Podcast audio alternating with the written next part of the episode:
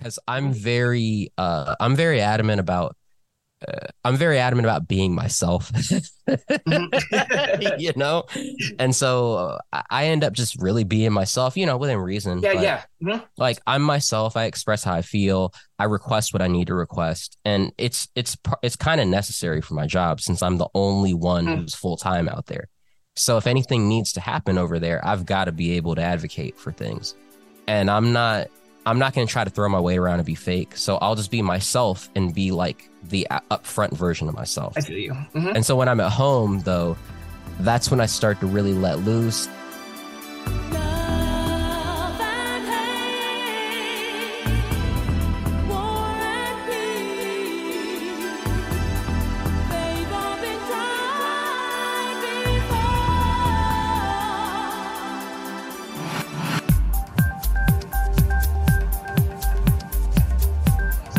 Let's. Camille's like a normal girl's name, I guess. Yeah, and that yeah. man is like a badass like superhero's name. It's like a The know, story's dumb, though. No, but Dap Man sounds Dap Man's right out the Funkadelic universe. As far as I'm Oh, concerned, yeah. there is like a it. comic book. He's there. Uh, so I guess big fist for a face. yes, yes, please. Yeah. I need to pause because uh, I had a, a chaotic start. We but we are here. We are joined this evening. This is a brilliant, brilliant meeting of the minds. I'm so looking forward to this conversation because I have someone who means actually a lot to me because Dap Man. Oh, I gave it away. Well, you know how how it goes on this show. This guest brought brought this kind of joy to my heart in a sense. He, he invited me onto his podcast. We'll talk about that in just a moment here with his yeah lovely co-host Camille. And I just had a really great time with the with the youngins, as they say. I, I don't have I'm always rambling like this because I does mean a lot to me, and it's what I have to do. I have to speak from the heart and say I am joined on Here Comes the Backlash this evening by the one and only Dap Man. Welcome to the show. Hello, hello, hello. I'm clapping for myself. but I am especially clapping for you, Poolhouse, because I, I it's funny. Uh, I forget the guy's name, but you know the guy that used to do What's Left with Amy Therese, sure, sure, sure. Yeah, yeah. I kind of Oliver. I'm oh, blanking Oh, yeah, on his last name. Oliver. Oh, Oliver. Yeah, I'm doing, That- that I'm doing. Amy. Oliver. Before you talk about Oliver, he was very big and he's here. I've always Yeah. wondered like what their conversations would be outside, like during a production meeting or whatever. but but anyway, yeah, he he had this thing where he was talking about the difference between being compelling and interesting. I don't believe I'm very compelling. Like. I don't I'm I don't have antics. I, I've got a different kind of charisma from the kind that you have. You're very good at basically performing yourself. From what little I know of you, you know, obviously. I, I would consider you a friend, and I really thank I you for the heartfelt introduction. I was called or bro. I would say well, I, I said before cuz I was like yeah, I, there we go. I could I will say this like I feel like I could be related to Dap Man. It's you look like one of my cousins, like many of my cousins, possibly. We we'll get into the, the DNA of it later. Yeah, I'm like, okay, okay, maybe. But so Yeah. yeah, yeah, of course a friend, of course a friend. Sorry, I didn't mean to interrupt your flow. oh no, you're fine. But anyway, long story short, he was just ta- kind of talking about how like he considers himself interesting. Okay. He has a lot of interests. He gets very into those interests. He observes them. He analyzes them. Hmm. But he isn't necessarily always like a player in in the play. Okay. And versus like the compelling person, they it's like they're they're they're comfortable in either perspective of like I'm here, I'm in it, or also I'm observing, I'm checking it out and seeing what's up. Hmm. Hmm. But so anyway, so No, Yeah. that's interesting. Well, I think that's a fair assessment, but I also think the, where I would qualify it is that this idea of like the the play. It's kind of to me who just is really good at refining their, I guess, abilities to do what they're kind of good at, I guess, or kind of Yeah. just uh, lean into themselves, maybe you could say. And uh, the the show, the movie, is what you make it. So like maybe Yeah. the movie looks the, the classic movie maybe looks like a crazy psychotic faggot like myself, like a, a shock dog off the rails, just completely going uh, into oblivion. You know, that is one movie, I guess, from my perspective. But there is the you know quiet, uh, perhaps intellectual uh, publisher by day. You know, Dap Man Funketeer Intergalactic Space Warrior by night. That's a that's a movie too. You know, so it's just Yeah. about how you do it. That's my my thought. I love it. I love it. I just I do want to plug this for a second, and then you can tell me about how it, it got started because I just feel like I really had a really good time. I think people should go back and listen to those episodes if they haven't. Um, do you remember like on the show and I was like I didn't know your name. I know your name now. I'm not going to say it because it's like I am going to be really good. And I uh, uh, She kept, you know, kind of messing up as I am. Your name must be very really true because it's Yeah. like I couldn't help but say it. And suddenly I'm doxing Dap Man live on the air. I didn't even know your name before. so it's just like it felt like really it felt like family, I guess is what I'm trying to say. Uh, yeah. like what what's what's a Zooted Thinkpad Posse all about? So yeah, the idea behind this show was, you know, so we've been friends for eight years now. Uh, we met each other in college, Huh. and ever since then, again, like you know, we've just been good friends. And she ended up moving to another state, and you know, we would just have these phone calls back and forth every now and then. And there was one night where we were both just like, you know, this would be interesting to someone. I don't know if it would necessarily be interesting to everyone, but just some entertainment and some enjoyment. And so we thought, you know, hey, let's just go ahead and do it. And it took a while to get it going. And our backlog is very small of what we've got up there ready to go. We just recorded something the other day. I'm just waiting for a file to, to get it out there. Okay. But anyway, long story short, yeah, Zooted ThinkPad Posse. Uh, I like ThinkPads. I'm like a I'm a I'm a low key nerd. Like I, you I know, it I fuck with like the tech stuff, you know. for sure. No, I love it. it's like a nah, go ahead. No, it, it gave like 2004 to me. It was giving Y2K for some weird reason, or like I would say post Yeah. Y2K, like a little bit latter day Y2K, an unexplored era. Actually, I would almost say it was giving me something from like the like a, an untapped world almost. That's why I would say Yep. uh, like uh, a nostalgia that didn't even frankly belong to me. I'm very very old, and so like I don't know why I'm so keyed into I guess the zeitgeist. So I was able to channel it a little bit. Yeah, Yeah. like what is that? Where did that come from? Is that kind of what you're doing? Yeah, that's pretty much it. Is yeah, I mean, you know, I think you know she and I have very different perspectives on a lot of things, but at the end of the day, there's obviously a common value system because we're friends, you know. Mhm. But so you know, because of that, it's I just think it's interesting for us to basically take take the pulse of the moment right now and then also kind of look back and be able to kind of consider our experiences and not in like a you know not in like a bodies and spaces kind of way but you know like actually just look back at how you've lived your life what kinds of things mattered to you. And yeah that's the thing is you know i was beginning to really be cognizant when that kind of post y2k era was was happening. So i really love thinkpads because I think it's like the ideal design. I'm a total novice on this stuff, but I'm very passionate about industrial design. and those computers, they're just so well made. They're so like high functioning because they're produced for business users. You know, they're beautiful. I love that simple. It's minimalism without like without the artifice basically. It's just actual real minimalism. Hmm. So that's kind of where where I came up with the name. We basically just could not come up with a name for a long time. so I just threw something out there and we haven't changed it yet. So Dap Man and his zooted ThinkPad posse from Funkadelic Records. It's like in an alternate universe comic book, but now it's in podcast form on this timeline, and we are blessed to have it. I think, yeah, no, I was gonna say the only thing is like I do need more. Like a tick tick tick. I'm like where's my where's my ztp i'm going to become one of those psychotic uh, like academic hounding you at work. I'm about to become that in your nightlife Dap Man watch out. I'm coming for you because i uh, i do. Serious so i actually think you guys are a great vibe. I told you that actually when i just you uh, reached out and asked me you know invited me on their program and i was like this is yeah great. I'll check it out. And i was like oh these people like they had such a nice it was a nice chemistry. I could tell. I think it is genuine. I think it's really uh like it's I want to say earnest. It's like I don't know why earnest shouldn't be a bad word. It I mean, is- but it is though. Like I, I, I think we both are just really um yeah, we're just really earnest people. Like I don't think I, I don't I don't know how you'd really describe it. I don't know how to describe myself, but like Well, it's like Yeah. good faith. You guys were talking about things in good faith. It was like, yeah, and for your uh, like your your generation, like your your era, your like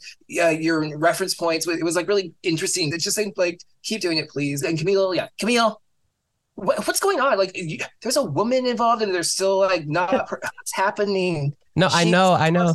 I, I'm because yeah, I'm not it, like though, the social media guy. I'm not the marketing guy, you know. So like. We all need. my wife intern. said that she would do it. Well, my producer. I I, I know you've got a producer. yeah. I've got a producer. We all got producers, and you Yeah. need to. Yeah. Well, okay. Let's.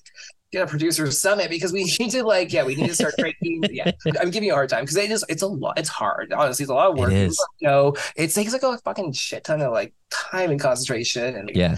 I don't, I don't have the best of any of those things like focus or yeah uh, not being yeah distracted. I guess that's the same thing. I don't know. It's hard. It's a lot of effort. No one i wouldn't know because again i like everything about your entire I, I mean it when i call what you're doing a media empire and i'm sorry i'm gonna I, i'm gonna stop sucking your dick like very no, soon no, no, please, but, like, please. I, I mean you, you you really do have what I consider to be like a, a cohesive vision, a cohesive like world. I mean, I feel like I'm in like uh I don't know, like a Tolkien kind of thing or something. like you really have you have really built something and cultivated something.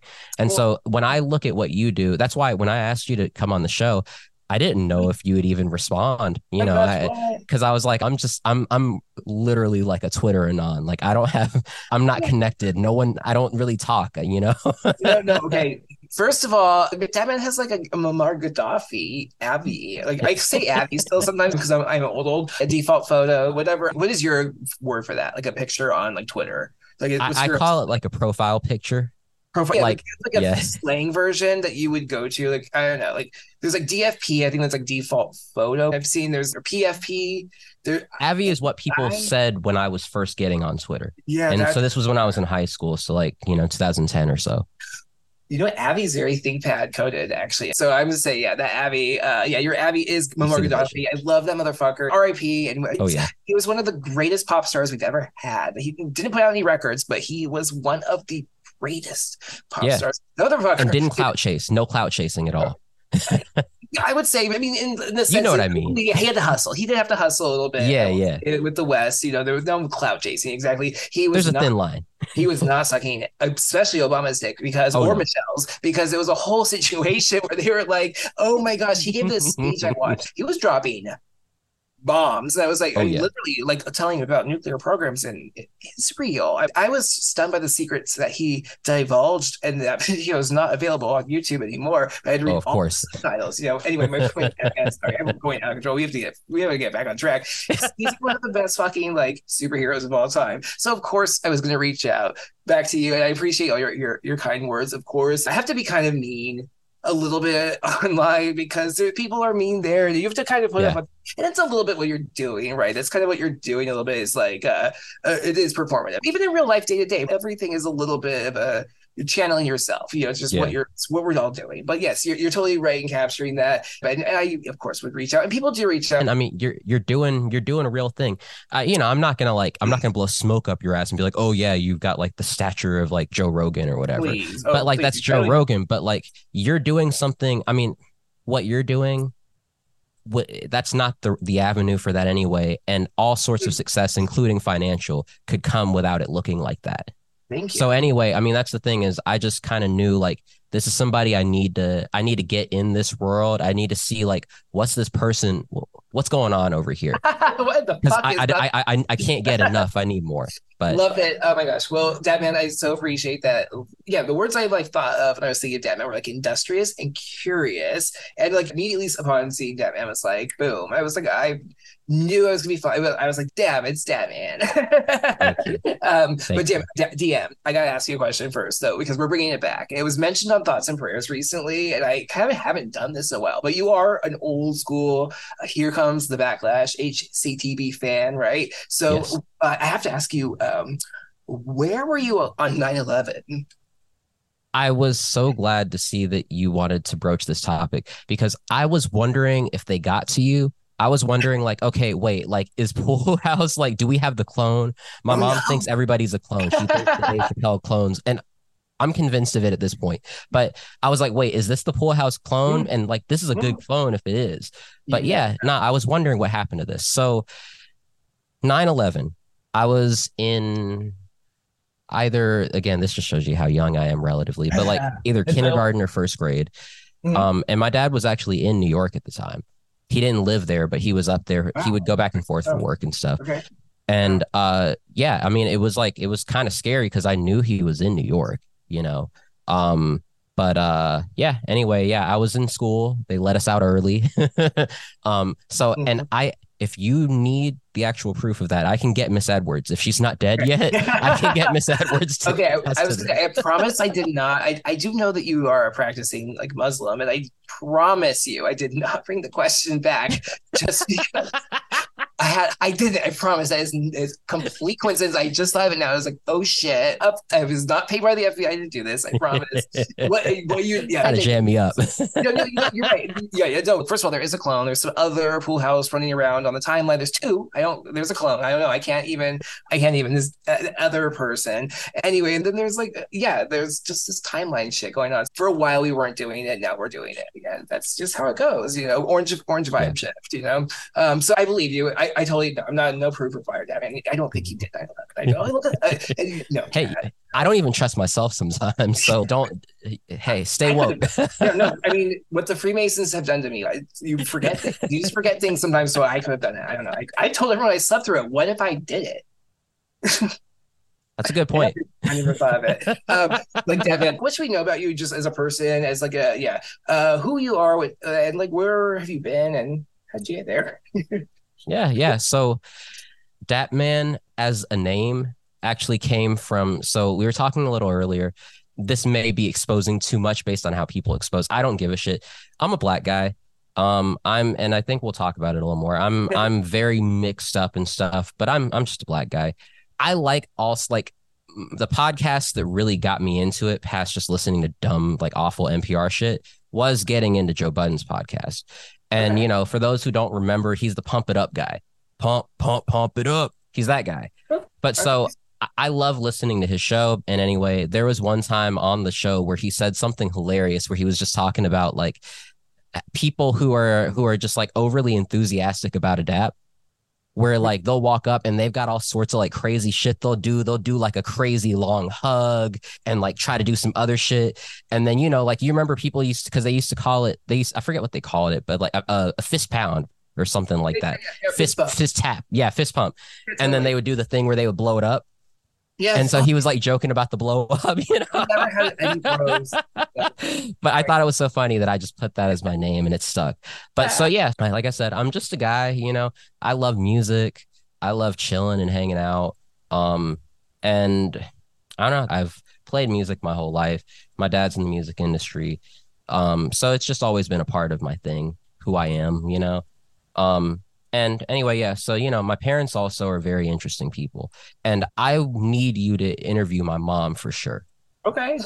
I I don't know if you want to. I'm just I'm saying that it needs to happen because my mom is just like the funniest person in the world. Like I. I'll just like think of stuff that my mom has said and just like die laughing. but it's like it's like funny because it's real. Like she's just a really real, like real ass new age, like Gen X type person, you know. But so anyway, so I was raised by her. My dad's a Rastafarian. So those two people are kind of what led to me, and that's why it's very imp- it's like almost impossible to figure out for me even like what's going on with me. It's why I don't really like smoking weed anymore because I have these like these crises, like existential crises, where I'm like, okay, you know, like do I need to get it on track and be something easily identifiable or whatever? But anyway, yeah. So that's where I come from. Um, you know, grew up and I've always been I've always basically been a contrarian and been a little I don't listen to shit that people just tell me to do or tell me to think. And you know, and my dad always said like the the key to doing this is like you learn what they tell you to learn, but like you you still have to basically like don't take their word for it. Learn the real thing you need to learn, but know what they want you to know so you are aware and so that you know how to operate in this world. Yeah. Actually, what you did inspire me. Like Spendia Williams, who I'm going to talk to you this weekend, uh, classic. I love her. I love Spendy. She, her mom sounded pretty cool. Josh uh, Aludi. I don't know. Maybe should I do a moms panel? Moms in like based, like not originally based, but maybe based kids, like with originally based parents, kind Yeah. of like round table discussion. I love that idea. Okay, I'm gonna think about this one. I need this intern like immediately. Wait, it does sound like you were you were set for uh, success. I'm sorry that you feel like you have to say that. Like some people may not like you're saying that you're a black man. And I feel like that is partially my fault. It's like as a as a shock shock. But I would say like Dap Man is a based like bleep, I would say. You know what I mean? Like he's like Absolutely. like we we we cool people here. You know, that's what I'm saying. I got roots, is all I'm saying. You know, I'm not gonna claim to be black. I think that would be a bridge too far, but I'm not gonna I'm not gonna say I'm not. That's all I'm gonna say. No. Uh you know what I'm what, saying? what did Trump call her? Like, uh, what, what did he call Elizabeth Warren? Pocahontas. Pocahontas. Pocahontas. So that's people have heard of. I think everyone's familiar with uh, like Redbone uh, uh, record um, by.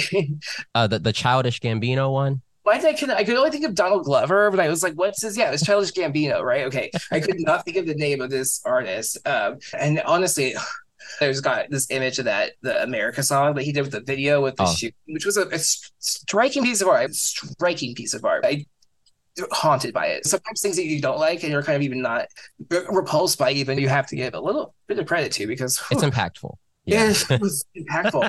um, so yeah, but that song, okay, Redbone, it's like there's a Redbone, then you have like a Yellow Bone. A lot of Yeah. people don't know about Yellow Bone, and maybe even like other lighter bones. Like maybe there's a salmon bone. We don't know. There might be like slightly lighter bones. Yeah, and I am a bone collector. You know, uh, that's all I'll say. Aren't we all? The, you know the topic for the moment. Um, but damn man, this isn't really about me. I want to know about you. Like you, like so you have this like kind of base parents. Your like your parents seem very like wise and cool. Um, uh, but Yeah. you told me like before that you like kind of had more of a like I'll say progressive, maybe Marxist, whatever. Your heart took you in a different path. But let's put it that way. And you were Yeah. kind of like trying to explore. You were kind of exploring the world and who you were and how the world worked. And you did things differently, I guess. I will say you did things in one way before, and now you're kind of, I think, still following your heart and just kind of applying it in a different way. And I say that up front because I feel like a lot of times when people tell me these stories, they feel like they I feel like almost a little ashamed. I'm like, no one Yeah. should feel ashamed about what they ever like did if they did it for the right reasons. Like if you even yeah, if you joined a cult, you joined a cult or whatever that happens to people. There's people like you know, there's These all kinds happen. of outcomes. There's all kinds of outcomes. Things happen, and people do sometimes the wrong things for the right reasons. And I would even say wrong things, you know. But tell me a little bit about like how that uh where you were before, I guess, and how that came about. Yeah. Yeah. I mean, I, I was raised by people who are, who are like old versions of kind of what is now, I guess, progressive.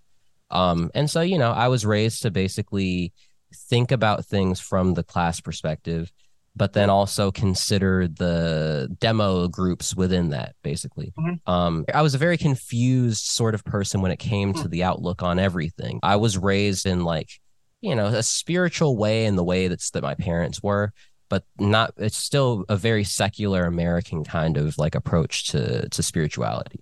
Then uh, you know, it's like one minute I'd be gung ho for whatever I believed, and then the next minute I'm just poo pooing it for whatever reason because you know it seemed cool to you know like the the Tyler the Creator and all that shit like fuck God or whatever you know.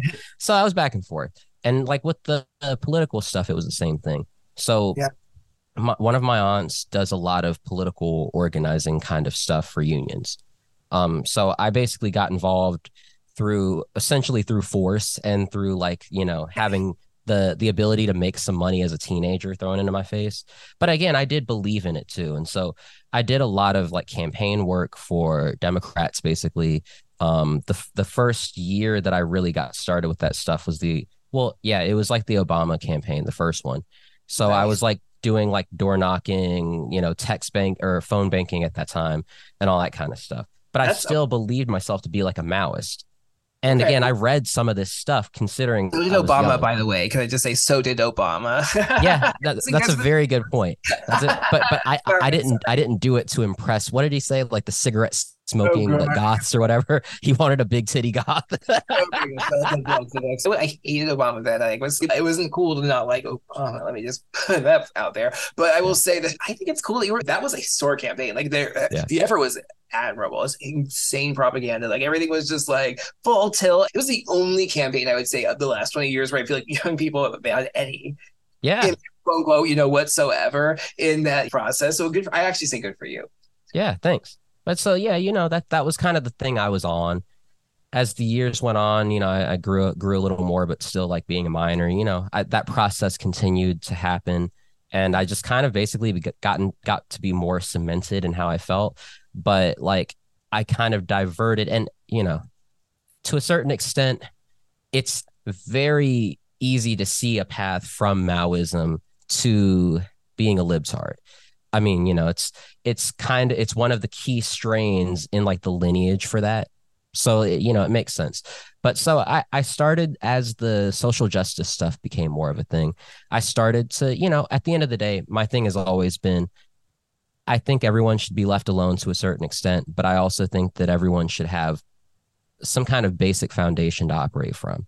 Mhm. And so that's always been my thing is basically, you know, I'm a true like liberal. Like I do believe in in liberal ideals of, you know, liberty, uh, you know, free speech, you know, all justice, all these kinds of things matter to me. And so, you know, so that was basically that, that was my path through that point. And so I ended up getting into the woke stuff.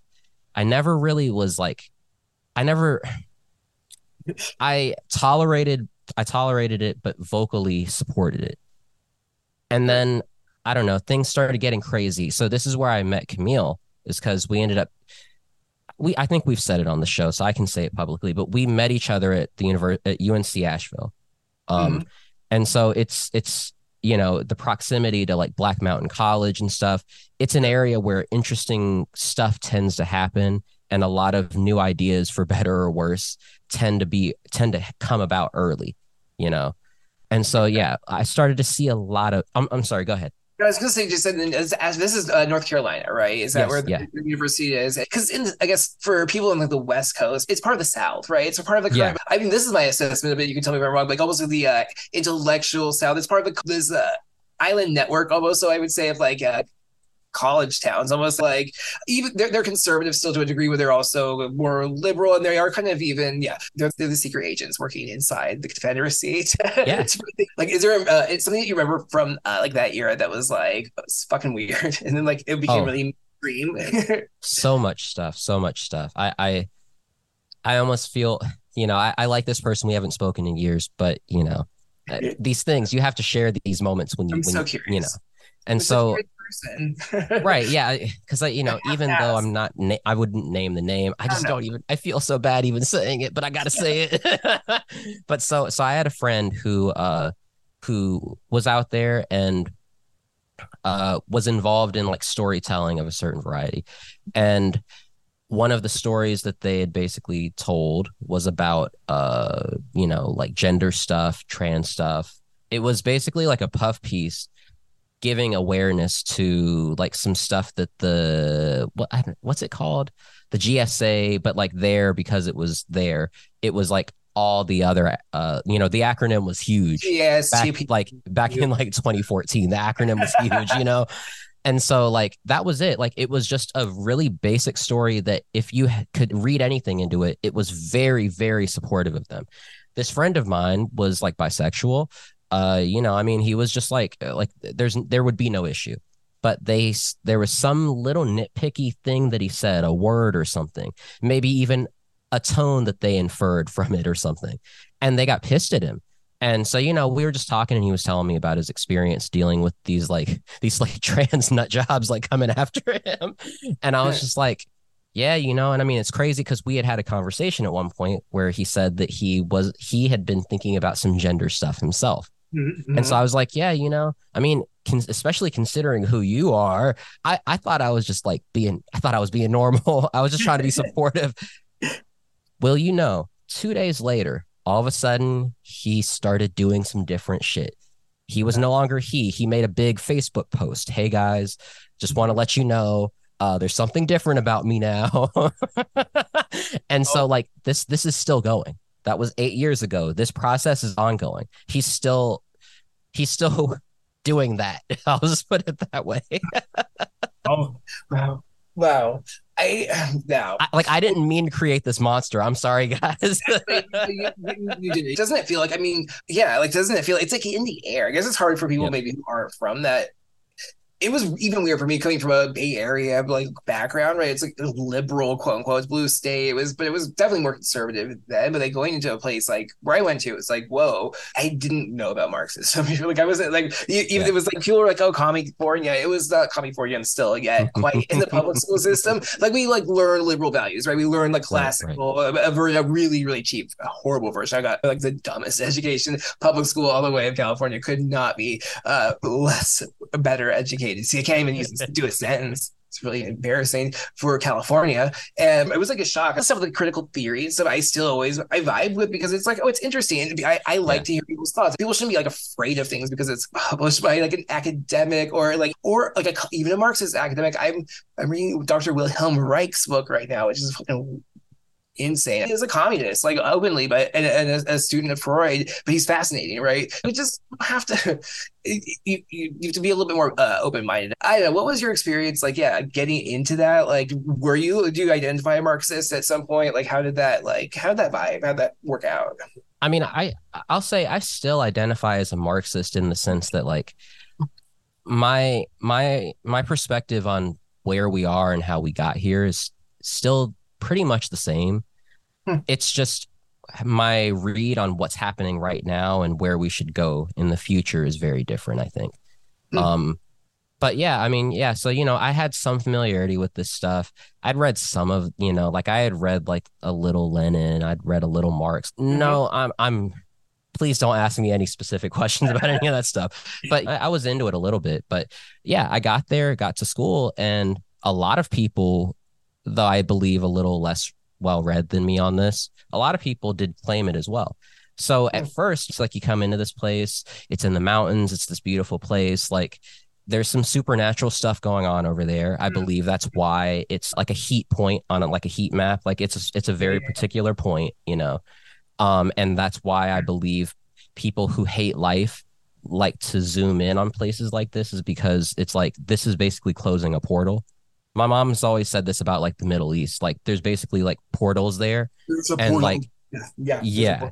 like like like very portals that would give us and our species a lot of information if we could travel freely through them you know and that's why they want to make it so fucked up and why like they don't want people to be able to be there and enjoy not only just like the metaphysical riches but also just this is where a lot of early civilization happened like it would be great for us to be able to take in you know speaking of libya I mean, the stuff that they did where, where they they basically destroyed like all of these these uh, like these museums, these libraries that you know that just carried like amazing history. They just Mm. destroyed them. You know, people.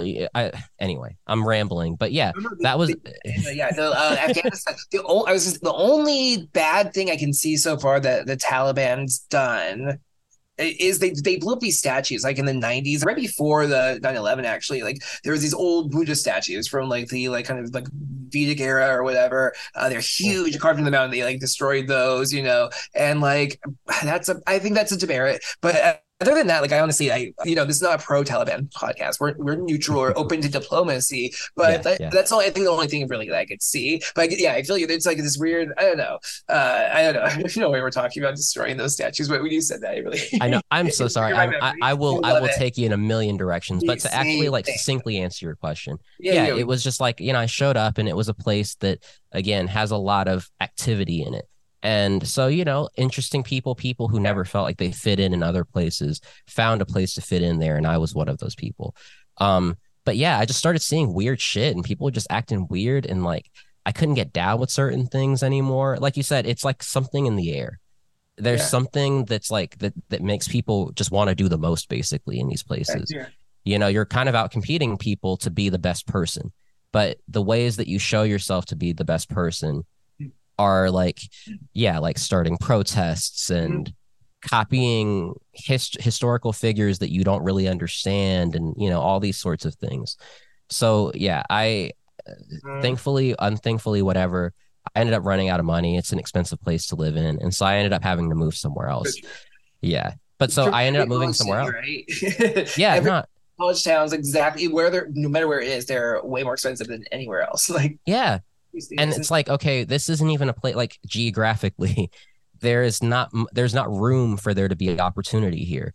So it's it's just gonna suck if ev- if everyone has to leave It's so true about many, many college towns. They like, and you just like, I wonder if it's on ley lines. We should get like uh one of those maps where it shows all the like things. Our whole country is basically on like ancient like Lemurian burial ground or whatever. It's like a fucking Yep. wild place to live. So I totally believe you. And that's why I actually think that I kind of get conspiratorial and think sometimes these like deep agents within the academic structure, these deep thinkers are like exploiting that and they're like sent there. It's a really insidious, I think, ideology in many ways. Yeah. There is this kind of like element of I didn't say like mind control or social engineering that comes through academic institutions. I think they go to these places because of those energy centers in a way. They're kind of like exploiting it. A place like San Francisco, you know, like uh, explosion of, of love, it can also be kind of weaponized for radicalism or like, I don't even know what to say, like dystopian decay. There's like a lot of harnessing, I feel like, of these energies in places. And so it shapes the world around it. But I don't feel I don't feel like they're bad places. You know, I think once people like Dap Man are in charge of like their own energy centers and their where their their local neighborhoods and where they live, things will be, of course, much better. Um, I don't know. God willing. exactly, exactly. Um, they they never run out of things, right? It's a it's a monster that constantly needs to be fed. It's like the movie Little Shop of Horrors. If anyone's ever seen that, one, it's great, yeah. great musical. like the, the plant needs to be fed, so it never stops. And so you have to constantly like cancel people and tear down statues and like queer things and everything. It's like a, a, a book, a table suddenly becomes problematic at some point because you see like every single object has to become like uh, tackled because you're going to run out of things, and it just starts eating itself. But like it Yeah. eats the world in the process, you know. Like that's my perspective. I'm not characterizing Dap Man's perspective here, but like, how did you start to feel like maybe differently about how you felt, you know, before? Yeah, I mean, um, basically, what what really changed it was just generally moving back to an area that's closer to where I'd come from prior to getting there. Um, just really helped me reconnect with a lot of my values and principles that I had just come kind of from you know being raised and coming of Mm. age and stuff. Um, but like that's just kind of still again generally how I'm moving in a direction but the like what the basically the inciting incident was I started working in a capacity where I dealt with uh with the dregs of society daily. Um and it's very hard to pretend that these people are noble when you see them every day and see the behavior that they exhibit and see how they don't take any accountability for I'm I'm speaking about like the homeless. M- most of our pay, er, most of our customers were you know, like just showing up to just do stuff. But we had some customers that they woke up every day with the intention of destroying something, of harming someone, of causing a ruckus, of blaming someone basically. Every day was I'm ready to play the blame game. And I just like I I I, I did I couldn't have any of this. And I started just really seeing like I tried so hard to to to ignore what's right in front of me. And finally I just couldn't do it anymore. And this was kind of going into a crescendo right when COVID hit.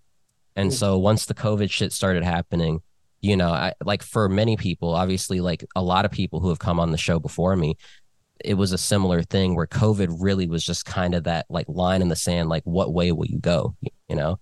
And so like for me, it was at the very beginning, you know, it was some it was some new shit, like some you know, they dropped a new virus, like I didn't know what was going on. And so at first I was like, okay, yeah, like so I was like, okay, I don't know what's going on. I don't think I'm gonna die. I don't think I'll even really get that sick if I get it. Um, because I'm not old or fat, you know. uh right. You know, uh I started seeing people here and there wearing the masks. This was probably like right before when they shut everything down.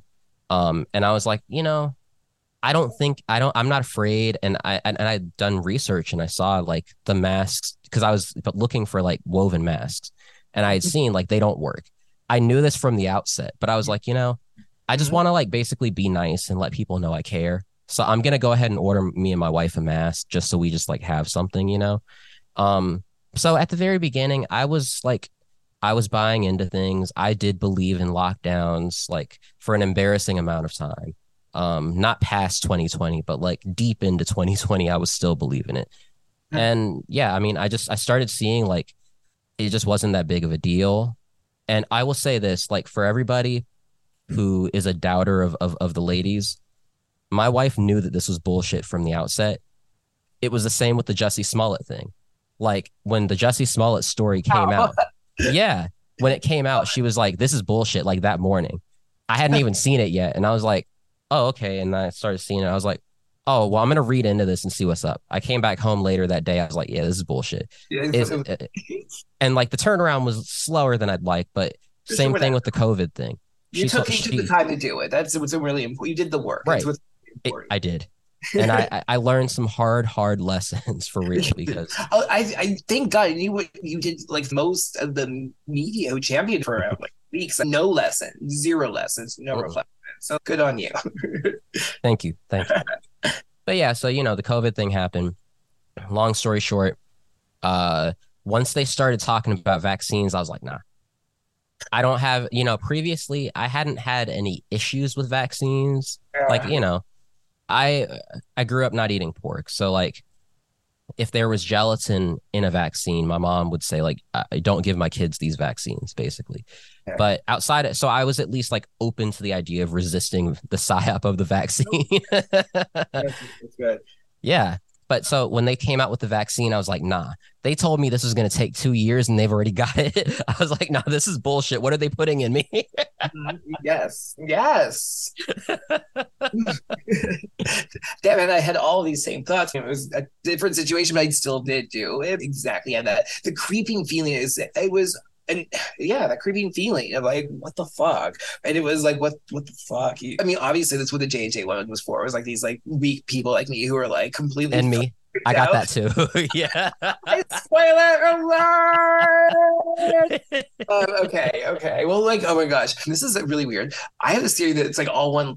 Well, we don't talk about this. like, One lot number. I looked on my CDC card. I knew the like little number. You know, but like uh, youngest woman. Like shout out youngest woman. I don't think she listens to this podcast, but she's cool. Nicole from uh, Twitter slash X. I had posted her a CDC card once. I happened to see it, and I was like. Holy shit! Like that's the same law as mine. Like I might actually in New York State. Hers was probably like in the. I think she's in the Midwest or something. You know. So I was like, oh wow, and I was like, wow, we have the same lot number. it actually made me feel better because like my lot number really bad thing on. You know, the lookup website did not look good for me. It was a, a bleak. It, wa- it was a bleak. But then it made me feel better to think, oh, maybe it was all one lot distributed. So th- those numbers are actually like that's like the whole of the J and J is that one. So it's like actually like way lower. So I was like, back on you numbers. there we go. That that was see that was my hope because you know my job. I started seeing the writing on the wall, and I gave in. I didn't fully resist the psyop. It got me a little bit, like because was my like- job. You know, I, I got my job, and it was the most money I'd ever made in my life. I didn't want to lose this because you know. So I was like, okay, You got you got this during COVID, right? This job you got like so like was it prior to the vaccine rollout? Uh, this new it was after. It was after. So I didn't get the vaccine until summer 2021 because that was when they were starting to. I think that was when they had told you you can take the mask off, but then they brought it back or something. And so like that was when I was like, oh shit, okay, they're trying to do this again. Okay, I don't want mRNA. I, Yeah. So let me just go J and J and no mRNA, just One J and and J. as we would like to say back in the day. We- Back in my day, you're a young man. You maybe don't remember this, but back in my day, we used to say J and J one and done. so it was like, oh, it's just one instead of two, and then you're done or whatever. I guess that's what people would say. But then like it wasn't really because then as soon as I got mine, everyone's like, now you need to go get the mRNA one. You got the J and J. It was, uh, or you got this job, and it was kind of like happening. Yes, summer was also when they started doing like booster talk. I remember because I was like. Dick pit in my stomach. I was like, "Oh fucking, these people are crazy." I was like, "Oh fuck, like they're serious. They're dead serious. I was like, oh fuck, they're crazy, crazy. I was really scared. I was like honestly very like, oh shit. I, was, I remember where I was when I heard the word booster. That's how fucking like traumatizing it was. Because at my mother-in-law's house, I heard it um, on the MSNBC that's like constantly mm. running in the background. And I was like, oh, that's and I was like went to the bathroom and I was like shit and shaking. I was like, oh shit. Anyway. Uh, No, that that was that was when I really was like, okay, this is enough. yeah. because yeah, I got I got I got that one shot. They told me I only needed that. They were coming out with the booster, but they told me I only needed this. I got it. I like Yeah. sacrificed my body for an experimental drug. Okay, whatever. Then you start telling people that they need the booster, and again, my job was a little late with trying to do that, even though they never did it. But so I was like, okay, that, that's it. This this is enough. I can't do this anymore. And so I mm-hmm. started basically like digging in, trying to figure out what's up with all this stuff. And you know, again, it's like you know, hey, I'm a big media like consumer. So, you know, this is I had already been souring on on the Chapo Trap House stuff for a while. I had been souring, you know, I wasn't on Facebook anymore, so I wasn't in the leftist groups anymore. you know, like sure. I know, I everything was moving in this direction. Yeah, yeah. They were getting worse. Chapo, especially. Like it's so funny. Oh, it was awful. because I would like listen. I like Matt Christman a little bit. Like I thought he was. I'll admit, I thought he was funny. That whole show got so bad. It was like, and it was weird. It was like, oh, you're not like not just like getting bad, but you're like going backwards against. Yeah, Like, we're saying like a month ago. Basically, it was weird. It was, it was really weird. And I started seeing like, oh my God, like everything is just I can't do this basically. So I started doing the research. I started, yeah, you know, I'm not a science guy, but I started figuring things out and seeing what was what. And it just kind of again, it along with this process that preceded COVID, everything was just moving in a direction where I was like, I can't listen to any of these people, which wasn't new information. I was just going back to, like I said, from what my dad told me, I was just going back to like old shit that I had been taught when I was a kid.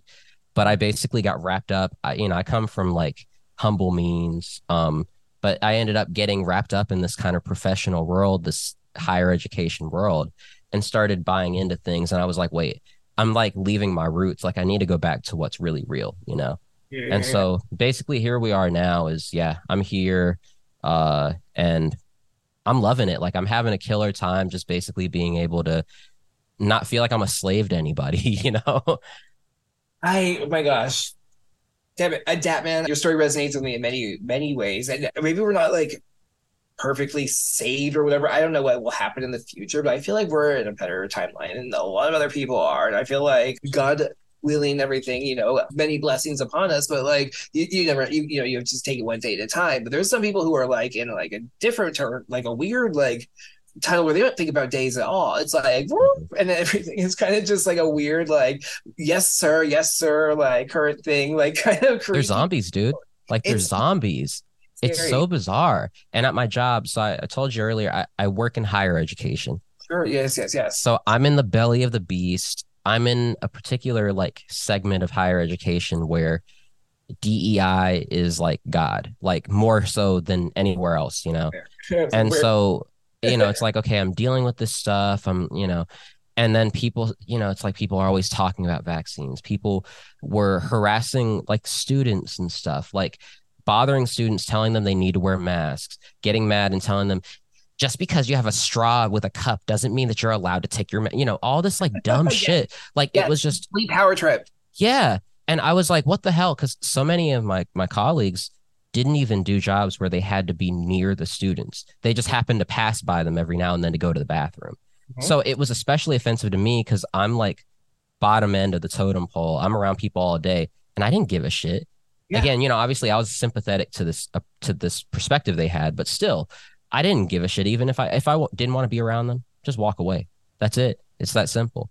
So yeah, like I I was just like, what the hell? Like people are even bigger cowards and like zombies than I thought. Like it was it was it was legitimately like really scary and really like soul crushing to see how people would just buy into anything. Uh, yeah, hundred percent. And it was like a that was a whole everything was mind games. Like you were saying that they never actually implemented this like policy, you know, or whatever. Like that they they implied so much of this shit. Yeah, like when when all this first started and all the lockdowns were happening, you know, I, I had colleagues at my previous job, the one where I kind of started to see things a bit more. Um, and they would just like they would send these deranged, what I thought at the time at least was deranged, but it was deranged to maybe not end up being deranged at some point through all of this. But sending these weird emails to everyone in the entire institution, like, Mm. hey, like I'm freaking out. I miss you guys. Like it was like really weird shit. But again, I mean, yeah, like it's not natural to make people not be around the people that they used to see every day. It's not natural to tell people they're not allowed to see their family and that their family's better off dying alone than dying with them. Like that stuff's not normal. So, Yeah. yeah. And again, a, a lot of work was not actually being done, even though people were getting paid to do it. And hey, I benefited from that. It's fine. But like, the reason so many people were okay with it was because the everybody was put on the take. And something you said also, like uh, even just the beginning, where it was like you weren't concerned because it was like you're not old and fat, you know, you're not going to like die of COVID. Probably, I had it, you know, I had it before things got locked down. It was like the beginning of March, and so it was like, okay, I was, I was, I, I stupidly you know, believed in natural immunity and all this like foolish stuff, right? Like, oh, I thought it would be fine. No, no, that's, that's crazy. It's a right wing thought I had on accident. But then it was like, but they like, you know, like I wasn't worried about it like that. And there was an amplification of fear. I don't think people are really, the whole timeline needs to be like re, re discussed. So I'm glad we're talking about this. We, we will move on uh, in a moment, but I do think it's important to, to touch on this because it's like, it- there was this amplification. It was all, and if you look back at New York, I want to remind everybody when you go back to uh, New York State, I think numbers in New York City in particular, this like weird spike of deaths of the case fatality ratio. It's April of 2020, and it's like Hmm. it's and it's not replicated anywhere else. And I know it's caused by like the protocols. I think of intubation, you know, remdesivir, depriving people of important drugs like ivermectin, hydroxychloroquine, etc., putting sick people into these nursing homes. Wait, what do you mean? That's just bleach. Yeah, exactly. I mean, The, the this- magatards are just putting bleach in their veins. I mean, I'm sorry. The right wing pays me. I have to say these things. I just have to say they put these the the, the, the hospice care and like that whole situation in New York is Oh. like the Awful. And so, of course, they this like numbers, and all these numbers were used to like bludgeon everybody and be like, ah, like people are dying. But it was like, no, you're actually killing them. Yeah. And uh, they like, and so there was this fear. And so there was, and like, you, I know I said we- we're weak, and I, I, I said I was weak. I, I would never say you were weak. I was weak for going into was. the vaccine. it's a weakness. I always say that just to kind of like be hard on myself. There was this mania around everybody where it's like, in a sense, we were weak, but in a sense, we were being complicit with other people's like psychosis now looking back you know but it was like Yeah. we were trying to like soothe people people were being like irrational and we were just trying to be like rational actors and be like okay fine if this will fucking shut you up except oops it turns out it will not it will actually never shut you up it makes it's actually that injection makes you never be able to ever shut up for some reason again it turns out That's the worst side effect of the vaccine. you never shut the fuck up.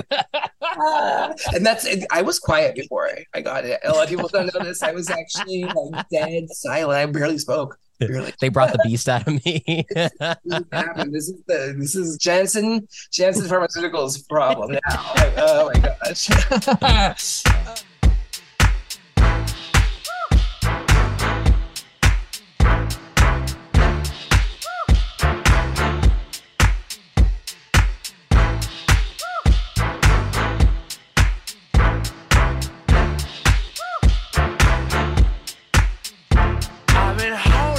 so long. I've been sleeping all alone.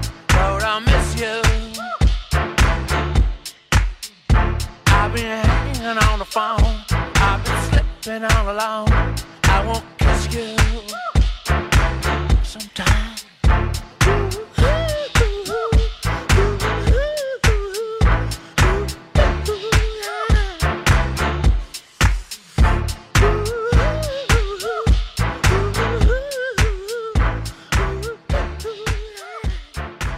Okay, wait. I want to talk. Uh, let's talk about you being black. I guess that kind of sounds like fun. I suppose. I don't. yeah. I want to know. Well, I'm really actually am curious about this. I want to start like here. Uh, so I had Basic Chanel, uh, Amy on recently. I have said things that I guess could be transphobic, and they, I guess, were by definition. I guess if that's a real thing, I don't know. Racism's probably a little bit more cut and dry in terms of like what things are. But I also, I don't know. I will just sometimes say things that racist also and also frankly a lot of other things but in this case like i was just curious like you're a black man you're a fan of here comes the backlash some people would say like as a politically black man, you should not be endorsing somebody like DJ Poolhouse. His whole operation is like hateful enterprise. It's enabling the right wing. He's going to one day he's going to be, you know, gang raped by right wing bros, probably, and then thrown into a furnace. Inshallah. And so, yeah, you know, if only. but unfortunately, you know, like that's like you know that's one view. How do you how do you uh feel about like I guess like yeah, how do you think about my show in particular first? I want to ask that. We can ask about some other things. I want to talk about me for a second. How do you uh how do how racist do you think my program is? I honestly, I look, we all make jokes. And this is again, this is one of those things I rediscovered was the people that hate black people. You know, it's like the Chris Rock thing, like, you know who hates niggas more than anybody? Black people. Because it's I mean, look, I, hey, I've heard some things. I'm just gonna Yeah. say I've heard some things off the record. I'm just to put it that out. You know, I've heard Yeah. I've been some conversation. I've been to some cookouts. Like, let me tell you that, man. I've been to some cookouts. Okay, I'm not to brag about it. I'm not to brag about it, but like I, I have been in attendance. I'll just I'll, I'll put it that way. that that's that's that's that's much as I'll give you. But well, But no, actually, yeah. I, I will actually brag about something I did once. I DJ'd this. I know her sister worked for my boss, and her sister had passed away, and like they had this big family barbecue. Like I think it was probably like a year to celebrate this woman's uh, passing or whatever. I DJ'd. This like ended up being like a ten hour gig, and they she had this criteria that was great. It was like all seventies, eighties funk. It's nothing Ooh. too popular, but like nothing like obscure. It was like a ten, maybe it was like an eight hour gig. So you know what? Oh, like yeah. it, it was DJ Poolhouse has DJ the cook the cookout. I just want to put that out there. Whatever That- you else like- you want to say about me, whatever else you want to say about me, I will always have that. I mean that's the most important role at the cookout. So you know, I mean, It was it was a plural. It was an honor. I had a, and I had a lot of fun. And the food was actually honestly, uh, we won't get into that. This is California. We were not. We were yeah, not. that's, a different vibe. Yeah, I, I'm I, you know I'm from the south, so like Exactly. I we do I it a certain way around here, you know. But but yeah, no, I mean, I, I'd uh, on on this particular question. On, the BQ, I think you're very fair. I don't even. Yeah, I don't think there is a BQ. Honestly, I mean there is. no, no, there, no, it's the opposite. it's well, we, we can get into that, but yeah, no, I I, I think that you, I, I've never been offended. I've never felt weird, whatever. But again, you know, I mean, people have, I, you know, I've lived my whole life. People have called me all sorts of names. You know, called me. I don't know if if you need to bleep it, bleep it, but like people No. have called me all kinds of coons and like you know Uncle Toms and all these things. People have called me this stuff my whole life. I like you know indie rock music. I play guitar in addition to playing other music. Like Mhm. I, you know, these these simple things will land you in in the position of being an enemy essentially, and not Yeah. by everyone, but by like the worst kind of people, you know. But so like, I'm no stranger to enjoying what I like and not caring what someone else thinks. So like, I think that's the only way anyone could be influenced to think that you are off on the BQ. I would I appreciate that. I was picturing you like he's a young Andre 3000. He's a little bit b- big boy, but he's a little bit Andre 3000. And I was like, I love it. I thought of, like I know why I had a flash of like totally like hey uh vibes. Yeah, thank you for answering how racist I am. I don't know, but, but you know, broadly, I, I- which actually sounds like I need to turn it up a little bit if you ask me is what you're kind of saying. First of all stereotypes happen because they're sometimes partially true. People don't want to admit that but sometimes in some situations some stereotypes are true or were true even we could even say. So like they're kind of fun. And the reason though that's not i joke about anything. I will joke about anything because i want to put like pressure or attention on certain things because it's like well why? Why can't we do Yeah. that? And it's like, let's talk about why that was really un why was it so horrible what i said. I'm trying to remember. I think one of the worst things I said was it was about Mamma Mia, and I said there may have been a fourth black father that like was the guy he just didn't show up for the thing. I that was probably the oh, most racist thing I probably said, and that was the early episode, so it was tucked in there, you know, I, and providing a lot of content, so it's hard to really keep up a list Yeah. of transgressions. But I don't know. I wish we all could, but but I mean, like you're saying, like uh, it, it, it's important to have these conversations. I'm a big jokester. You can tell I've gotten shit my whole life for like laughing all the time because I'm just always having fun and always laughing at shit. But Mhm. yeah, I mean, you know, like I, I believe I, I feel my pain through my humor, you know? So like this is how we kind of explore these things. It's like, okay, yeah, why is it that that, you know, th- that there's the idea that black fathers don't stick around? Well, part of it obviously is just the accountability like they have to take the accountability for not being there but another part of it is and again this is just one of those hotepisms i've heard my whole life but it's like you know what you know what they did with the social welfare programs they tried to get the black fathers out of the house they tried to get rid of the backbone of the family like you know. I, think it's completely legitimate. And that's where, like, if you're going to bottom out all of uh, American society from inside, let's just say hypothetically, as a communist kind of world plan, the first place you're going to go is the, the easiest targets, maybe the people who are more dependent on the state, on, on certain systems to begin with. Even you said like would I believe that? I would never believe about Kuhn. I don't, blackface is not probably great. Let's just put that that way. I I went to academia. I studied race on screen. I know a lot about uh, blackface, and I think it's not okay. It's not. It's not great in the sense that it's like it can be definitely misapplied, right? But Yeah. I also think whiteface can also be funny. We have seen it be funny in certain cases. My point being, we joke about these things just to kind of bring attention to the fact that like the reason that we can't talk about these things is. uh, I think it's obscuring a lot of the actually harmful things that have been done by like a lot of these democratic policies. It's Yeah. Republicans too, but the Republicans are a fake party. Everyone's like, oh, both sides. No, there's not really both sides. They bring them out when they need to do like war stuff and like some deep state stuff, but they Yeah. usually do the social stuff through the Democrats, right? And when you look at actual history, it's like there is. I feel like there were times that blacks Americans were you know better in this country than they were before the '60s, and it almost feels like a constant attack. If you look at the historical Oh, record, yeah. oh, we got up and uh, there's another thing down and there's another up and there's another down and I'm very familiar i'm sure you might be with like um like gary webb type uh theories he wrote this thing called dark alliance it's um uh, from the 80s and 90s but like this whole iran contra there's like the cia is doing Yeah. all these things they're making uh, money off of drug running and the theory if, that he's reporting on is Oh, is this the crack thing? crack is going into the Okay, yeah, yeah. responsible for it, and he had evidence for it. It was in the paper, my hometown paper. Uh, as Oh, a kid, I was like really into this shit. And like, um, he, and he eventually ret- retracted it. It was a whole, it's a whole crazy story. He, uh, he died. It, it was very sad. It yeah, was, aren't there theories that he got killed or something? It's it's possible. He was relocated to like this other office like far away after they like retracted the story. They made his life hard. Spiritually they killed him i would say regardless no matter what okay? It was horrible. And the stories are i think basically true. There's a lot of correlations maybe with hip-hop you've maybe heard these before where it's like some of the gangster rap is maybe part of an operation to glamorize that trafficking of uh, drugs into the streets in order to facilitate a sense you know? I, I don't think those things are far-fetched or even impossible. You know at all. I'm convinced of those things. I, I, I yeah, I, I'm hundred percent convinced. And hey, you know, I, I love rap music. I I, I don't want to spend too much time on this because you know it's like I, I I do like rap music, but I love it. But there's a lot of bullshit in this music, you know. for and sure and to just kind of you know get to your point about this stuff. Look, sometimes some things are just funny, and that's just all there is to it. and you know, like like uh, you know, I I have this.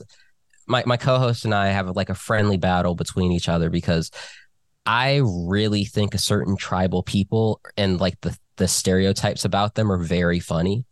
Um, They are. I mean, they are. they're They- really they- funny.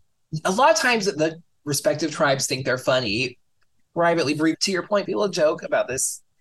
Especially, I can't even say their name, but there's one group of people who are very successful in comedy, and they joke about it all the time. But we That's the tribe I was talking about. Okay, that's exactly yeah. We won't mention like any names, of course. You know, it's it could be anybody, but it's like really we we can't. No, you okay? Okay. Oh, and everybody else who jokes about theirs, you're gonna make money off of owning all the cl- comedy clubs. Whoever might be mm-hmm. doing that, like you know what I'm saying? It's just very Right.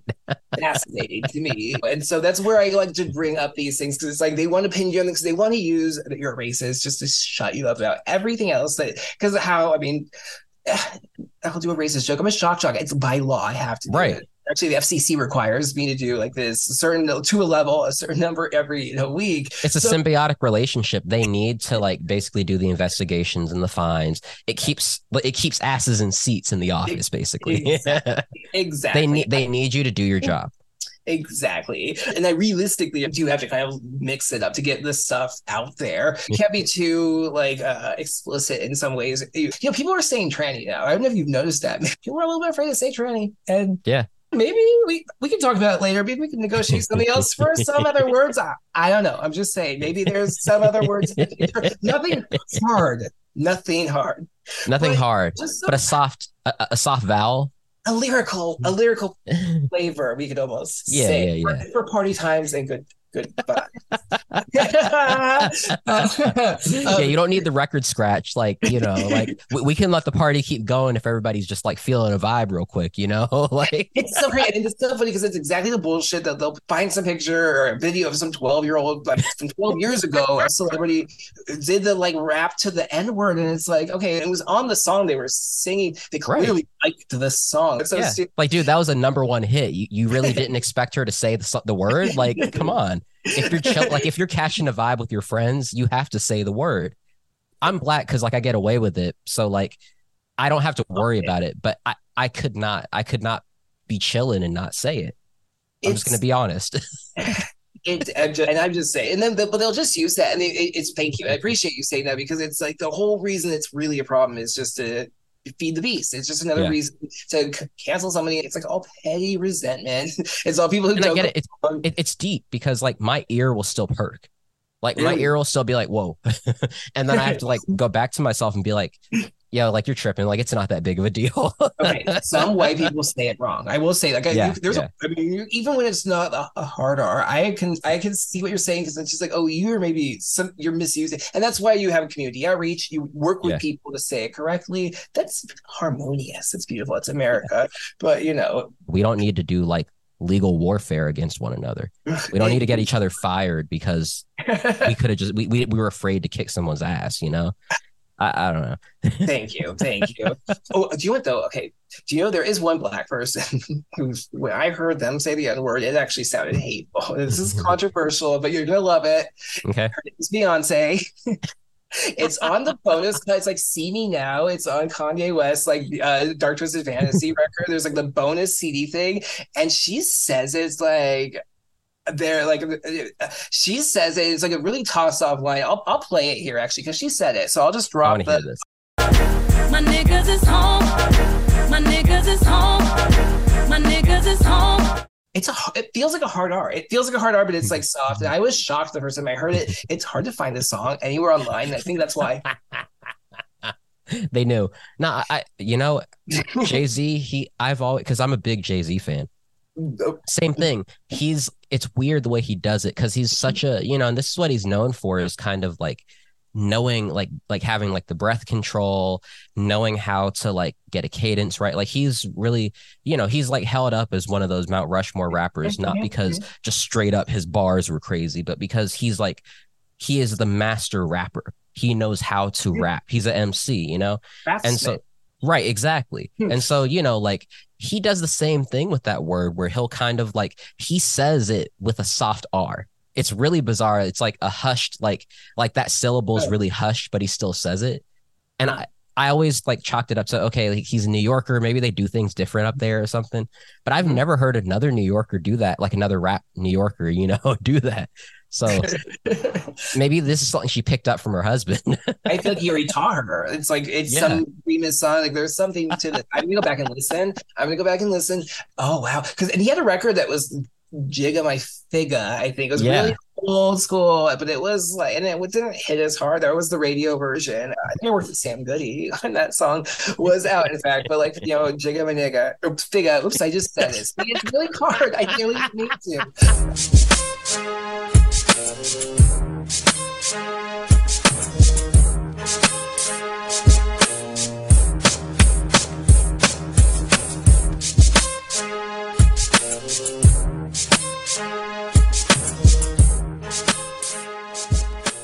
Really do want to go into like a little bit of your like maybe I know spiritual journey is the right word. I don't really know much about it. I do know that you are like a practicing Muslim. I kind of got the impression that you like converted or like kind of became more immersed in it recently. That might not- be true. I make up things, and it, if it's not true, just kind of go with it if that's possible. Yeah, absolutely. Yeah. Um, you know, your mind's eye tapped in because you, you got it right. But yeah, no, you know, I mean, pretty much, like I said, my whole life, I've just always been casually spiritual.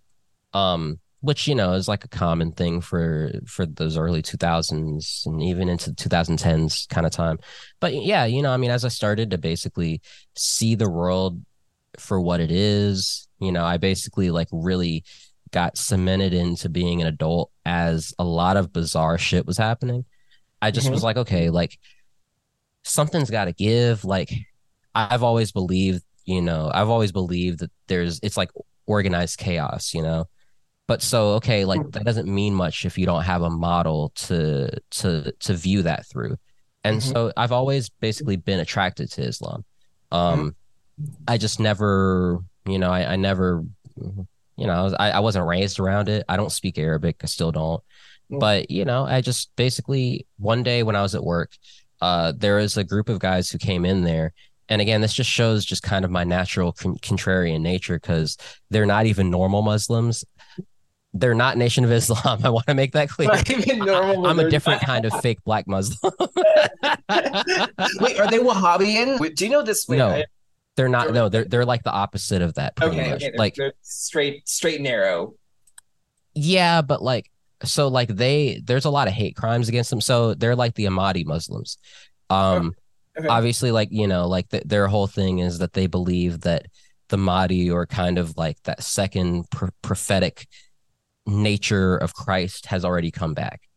So they Okay. believe that, and the guy that that they believe to be that person um was born in I forget exactly where, but he was his name is like Mirza Ghulam something. I forget his name Okay. but okay. but the the idea is he basically came and re-revealed the word to to the people of faith you know and Uh-huh. said there was a point where the jihad was fought by the sword. This is kind of their big mission statement essentially. The jihad used to be fought by the sword now it's fought with the pen. And so the idea is basically that like knowledge educating oneself engaging in like spirited debate with within your community those things are important. That is how you actually fight the battle for god you know? Mm-hmm. and that just like really spoke to me. But anyway it was like some kind of anniversary. I think it was like the 100th anniversary of the establishment of this particular denomination for all you know for lack of a better word in the united states. Um so they they built the first mosque here like a hundred at this point a few years over a hundred years ago. And so Oh. i got to speaking to him and got to speaking to like the brothers like the you know the elders and stuff. And i just like i felt at home like in a way i just haven't felt at home basically since i'd been as a you know a kid around my family and being Mhm. in these kind of tight knit circles of people who like have shared value systems, who Mhm. believe in family, believe in like, you know, God, believe in goodness, kindness, you know, justice, all these kind of things. Um, and so anyway, that kind of basically confirmed something I had already started to, you know, I had already gotten like a Quran, been reading it and stuff. Uh, and so that just kind of basically transitioned me in. And so we stay in touch. I've I never ended up going to the mosque, even though I planned to. Um, so that's why I'm always very cautious about claiming something because I don't want people I don't want I don't want people to to feel like I haven't invested in into it enough. I'll just say I'm a fellow traveler of Islam. That's always what I refer to myself Sure. as. Sure. No. I feel you. I, I famously refuse to identify as anything. I refuse. When you just kind of like uh, awareness kind of start was it like around the same like in terms of like right before COVID. Right, before COVID. So I had already been kind of like realizing this is my path and this is Uh-huh. what God asks of me. This is what appeals to me. This is the message of God that appeals to me. Mhm, mhm. And then, you know, I met them maybe like a month before COVID. Then COVID happened. And it, like we spoke about earlier, my entire mindset was just solidified basically through that process. So Huh. essentially, my process of uh, reawakening just generally has also coincided with my process of reverting to my, my, my true faith, you know? And so that's, that's, that's kind of where I am with this. And, uh, yeah, I don't know. It's, you know, it's been an interesting journey because, you know, I've, uh, I've got a Catholic grandmother. She was very determined to, when I was getting into alternative paths as a teenager and as a kid she constantly basically tried to undermine my mom and, and you know my dad's attempts at giving me a certain foundation by trying to basically like gaslight me and and I love my grandma. Like, you know, this is just grandma behavior. Like I'm not shitting on her or anything. Ask, is it maternal or your your paternal grandmother? M- Do you- maternal. Interesting. Wait, wait, so your mom's what? Your mom's like free spirited. Is your mom practicing Catholic also? No. Your grandmother She- sucks at this. Raised Catholic though, to be fair. My So mom uh, so my grandfather's a Methodist. So they were raised Well, Methodist. I was gonna say, okay, which makes sense. This is not gonna be like oh, affirmative action. No, your grandmother does deserve credit because it's actually harder. No, it's like a black Mormon. I wish there was a really good one, Mary Cosby on. I wish she's actually oh, I love her. I love that show. Cosby! Shout Yeah. out! Oh my gosh, no. I, I hate her, but I love that I hate her. If that makes sense. She's mastered unintelligibility. Like I say, I'm trying to become unintelligible. She's on a reality show and she's unintelligible. It's brilliant. I love Constantly. it constantly. The subtitles are just like, huh? Like it's just a shrug. They just don't. Like this doesn't make sense. And she famously, she famously married her step grandfather. yeah. I mean, I, I can relate as like a conditional like stutterer where like I'll just like you know I'll get like nerve like the thoughts are coming too Okay, quick for yeah, the yeah, mouth, actually, yeah, yeah, yeah. and I just like I lose it. So like I I totally I'm disabled. I have a dis- I mean, you've heard this program, But, like- I mean I'm mentally disabled. but- I, I, people ask me if I have Tourette's or schizophrenia more than I would like, but I would say so. I, I, I want to say I apologize. I shouldn't say your grandmother sucks ever. That's like crazy of me. No, Even no, I- shock talk, I see why she was so desperate because it was like like they put a lot of pressure in the Catholic Church. You're supposed to be bringing people in and keeping them Yeah. there, and so it's just like she's she didn't want to look like a failure, and she's not. It's a testament to her faith that she's there, is what I would say. Honestly, like I said, like mm. she was wrong, but she was Grandma. doing what any good grandmother would do, just maybe not in all the best ways. But so, Yeah. like, that's the thing is so, like, my grandfather is a very, a very mixed white black guy. My grandmother is Okay. everything.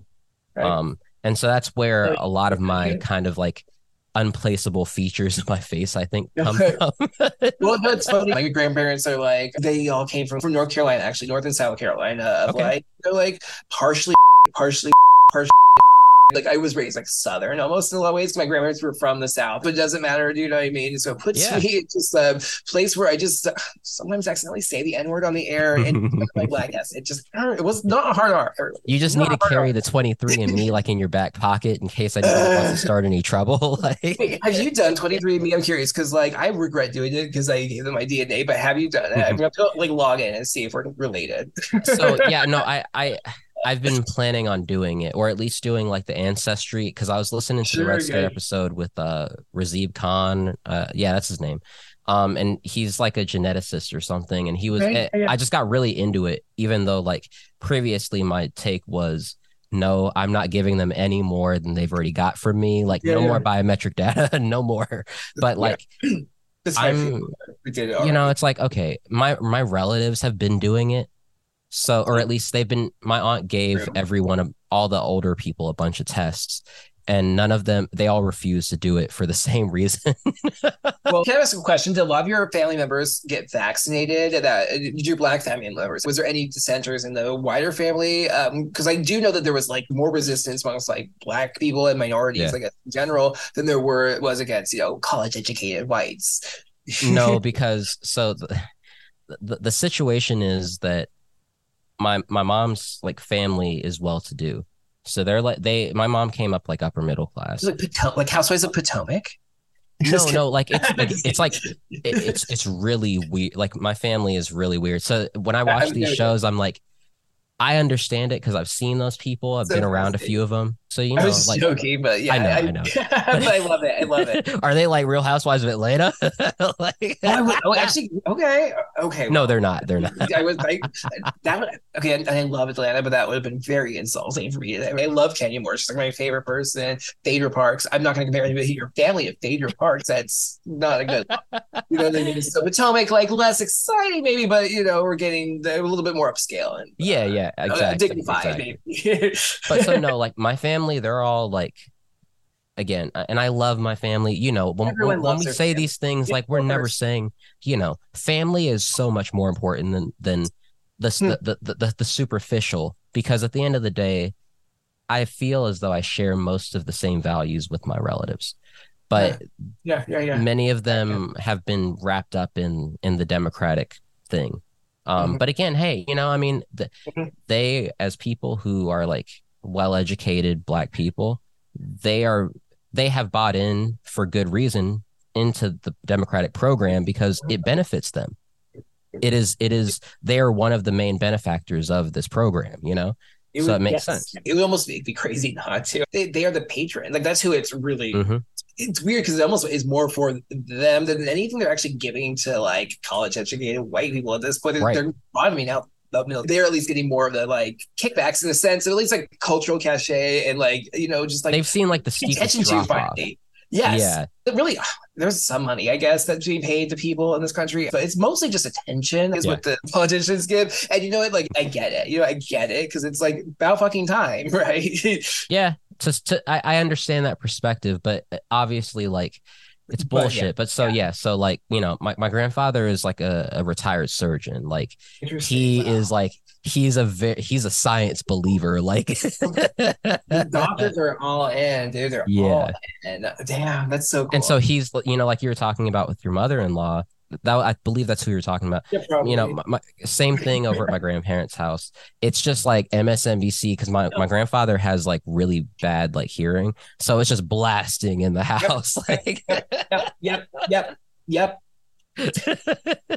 I think and it's sad because you you, you know you love these people you respect them you know they're smarter than this but they I, the, the other day i had a conversation with him uh, we talked we spoke spoke about it on my show but like i don't know if we're ever going to put that episode out not for this reason but just generally speaking quality control but Okay. um but yeah yeah you know and and i was just talking to him and I, I i've i've learned to just fuck with him at this point because it's just like the things he says are just so asinine like because he's just getting his shit straight from them so you know, it's like I was fucking with him. He's like pushing 90. And so I was like, look, like you're almost 90. You do you really believe that Joe Biden? I, I got his age wrong. I thought Biden was 20 years younger than my grandfather. He I think is like maybe 10, 15. Oh my know. gosh. Yeah, yeah, yeah. But um, I would I would trust your grandfather just for what you've described already to run the country before Joe Biden. Right. yeah. He's But so I asked him because it's like, and my grandfather is like a really active old guy. Like he's super active. He lives just like a 70 year old guy would. He has to be. Yeah, people who live that long have to be. Like they always. exactly. Yeah. But so, you know, yeah. So I just asked him, I was like, do you really believe that Biden is like doing any like you you have to like sit them down and look them in the eye and ask these kinds of questions, you know? And you get the answer that you expect sometimes. Maybe you'll get surprised and get a really lucid answer. But from Mm. him, I just got what you would expect. Oh no, he's just got a and he was about to say the stuttering thing. And I was and I told him, I said, Don't tell me about the stutter. That's not a stutter. So he couldn't say that anymore. And then he started saying something else, then immediately started talking about Trump. So like this is, you know, this is the kind of stuff that that, you know. But so yeah, so you know, my family, you know, many of them I believe did fall for it. But I've made some jokes in the group chat and like it seems like people people feel me like, you know, I think we're on the same page now. because you aren't wrong. Because you aren't wrong, and they can't. They don't. You're right. They don't have anything. They, these like repeat, we talking points to pivot, pivot to Trump or whatever. It's so weird, and it's like I, I joked earlier, but it, is it in the vaccine? Because it's like it's just like the same thing. The loud TV blary. Have you ever listened to MSNBC lately? It sounds like fucking state television in like a crazy ass country. They just sound deranged constantly. They're going to start drumming up a war for Russia, and everyone needs to say no, thank you. Yeah. because we're not doing that. We're just not doing that. No, And they're going to say like we're going to do a war with Russia. No, we're not doing that. that's, in, that it, it's insane. We're already basically do, I don't and I don't want to We, we are, But, we like- but yes, exactly. But we're not doing that. We're not doing no that. we you know i because you know I, I get a lot of my my news on on the on the ukraine war and all that from i love listening to like good old boys and like whenever Tinkzorg's on there like i get some real hard-hitting information. I like you know i've got my youtube channels like the few that are still out there. I'm Yeah, yeah. subscribed to the rumble just in case. And this kind of ties into kind of the thing that's the most offensive to me about where we are right now as a society. It's like if you're going to manhandle me, if you're going to like destroy everyone's life for your own gain, can't you at least like earn it? Like, where's the merit? You know, these hmm. people are morons. They're not thinking. Why would you try to drum up a war with a country that still has like productive capability when you can't produce anything like at all, let alone military production? And you're giving all your shit away to to like your puppet state before you would even enter in like I, I- you know i was just watching and this is like a thing i've been really passionate about lately i just look up these videos these car videos on youtube and stuff. And uh you know one of the things i've been seeing a lot lately in car youtube is people talking about one the lack of availability for parts and two when they're available the lack of quality of the parts. Okay. but i'm thinking about doing this this this repair on my car that is like really important. This part is really and the system is really important to the function of the engine. But i can do it and i'm just like joe blow guy that just like kind of knows how to turn a wrench right. god forbid you have like my wife's car it's a 2016 volkswagen god forbid you want to do anything i changed the battery on it it was doing weird shit with the windows Like it's like all I did was drop a new battery in. No, just all- it's like a computer. Not a car person, but I do know exactly what you're talking about because I've seen under the hood of cars and what they used to look like and what they look like now, where there's like a cyborg like inside of there. Like Yeah. A ba- I think there's demon babies in the internal combustion. It looks like a predator, like crazy, like you know the predator movies, like some crazy shit. Like oh my god, Dap Man, I'm terrified. That's why we have Dap Man. He's here to fight the fucking predator car uh, infestation of the demonic internal combustion engine. Uh, yeah, Luciferian order.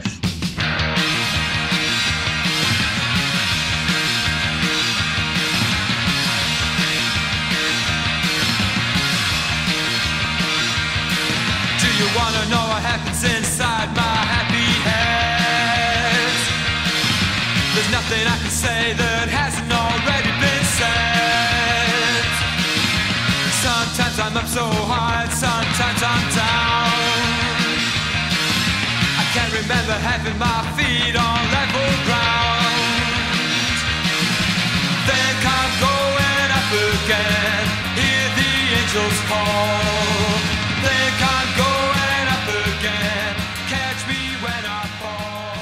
First guess was Basil uh, of Neobacterian Academy. The, I guess you're not practicing uh, Muslim. We don't want to put labels on it, but there's a vibe, there's an essence, and I feel like uh, it does beckon to me from time to time. And just yeah, the, the serendipitousness of just like having uh having such a great like time and connection with you, and you being on the.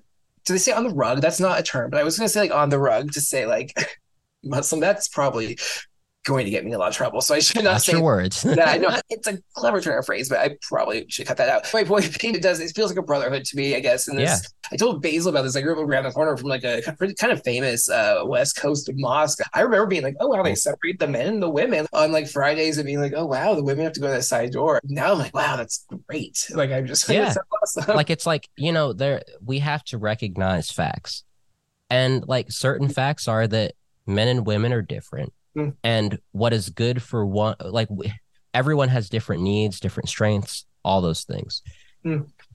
and oftentimes when you speak to to muslim women they will tell you that again not when it's like crazy and oppressive and shit but like when it's just normal shit they like the way things are because it gives them that protection those spaces that they need the same way men need spaces where they can do what they need to do. The same way if we need to worship together, we can still worship together. We just don't need to be right up on each other. It may be easier for us to focus on that like connection, that direct, like very focused meditative connection with God without being right next to each other. But yeah, no, I, I would love to continue to talk more about that because not now, but you know, in the future. I'm sorry. I'm sorry. I've, yeah, I've had so much fun. No, I've had a lot of fun too. One thing I want to know is like you you're a, a K Records fan. I feel like Oh, tell, yeah. me, tell me about uh, K Records, which we know. Tell our friends and uh, the remote viewing audience. I mean, uh, you know, I, I know there are a few of, of us out there that are, you know, fans of like indie pop, kind of like, you know, pitchfork era indie rock type stuff. And that was, it was funny because that stuff was really hitting right when I started getting into to the K Records stuff. And a lot of that stuff was influenced by K Records stuff. But it was just basically like, uh, you know, kind of a mix of like post punk kind of music with like kind of some like 60s like jangle pop kind of stuff you know mixed with i don't know just like you know the sounds of the age. So you know you've got on a lot of these bands' albums you've got a lot of cool like gated snares and stuff you know you've got everything. And and i just i, I really love like the k record stuff. I love like uh what's the name of the other one?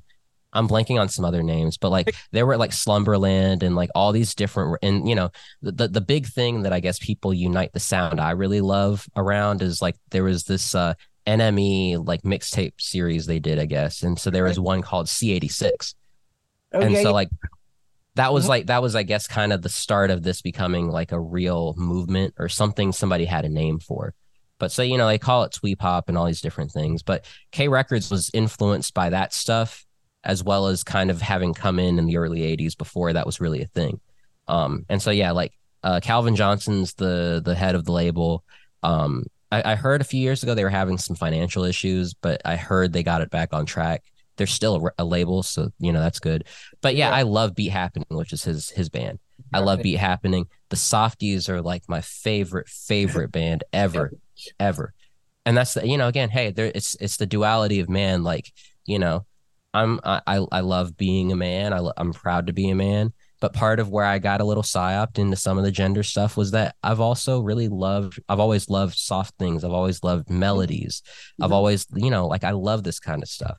And so anyway, K Records is a really great example of that because you just got I don't know, their whole thing is kind of like a, an interesting mid-century transferal into like that Gen X era where they were doing a lot of really interesting stuff. So the real psyop was thinking that appreciation of beauty was a feminine trait. That was the real psyop, actually. go. I love uh, K Records. I, I'm not huge into the music. I'm not a super fan, but I do know about Calvin Calvin Johnson to the degree that like uh, I admired him because it is like, like he found like a lot of weird people all over the world and kind of brought them together under one thing. And uh, or I've heard this. I don't know if it's true, but like the only tattoo that Kurt Cobain had was a K Records logo, if I'm not mistaken. Uh, and that's how I found out about them because I yeah. I had gotten into like hardcore punk. And then, and it was funny because when I was getting into it, my dad was, he had actually been in New York when, when like CBGBs was still a thing. and Sure, yeah, yeah. So like he was telling me, he was like, "Oh yeah, you know, you like this kind of stuff, you know, like check this out and check this out." And so I hadn't really listened to a lot of Nirvana at that point, but he put me on Nirvana, and that was how I got into K Records was through just like really getting into the Kurt Cobain biography. Yeah, yeah, You yeah, know. yeah. That's cool. So yeah, Wow, that's incredible. I love that. Just the way that that's transmitted through time persists through this little symbol and just this that was able to bring you to something. It's the power of music and like culture and symbols. Like, that K that K in the shield, I don't Oof. know, like it just does something. And I like I've got it on my car, and people like I, I'm so shocked at how many people know what that is when I'm just driving around. So people will be like, "Yo, like I, I fuck with the K record sticker," and I'm like, "Hell yeah!" And it's just there's something about the kind of person that would listen to such like.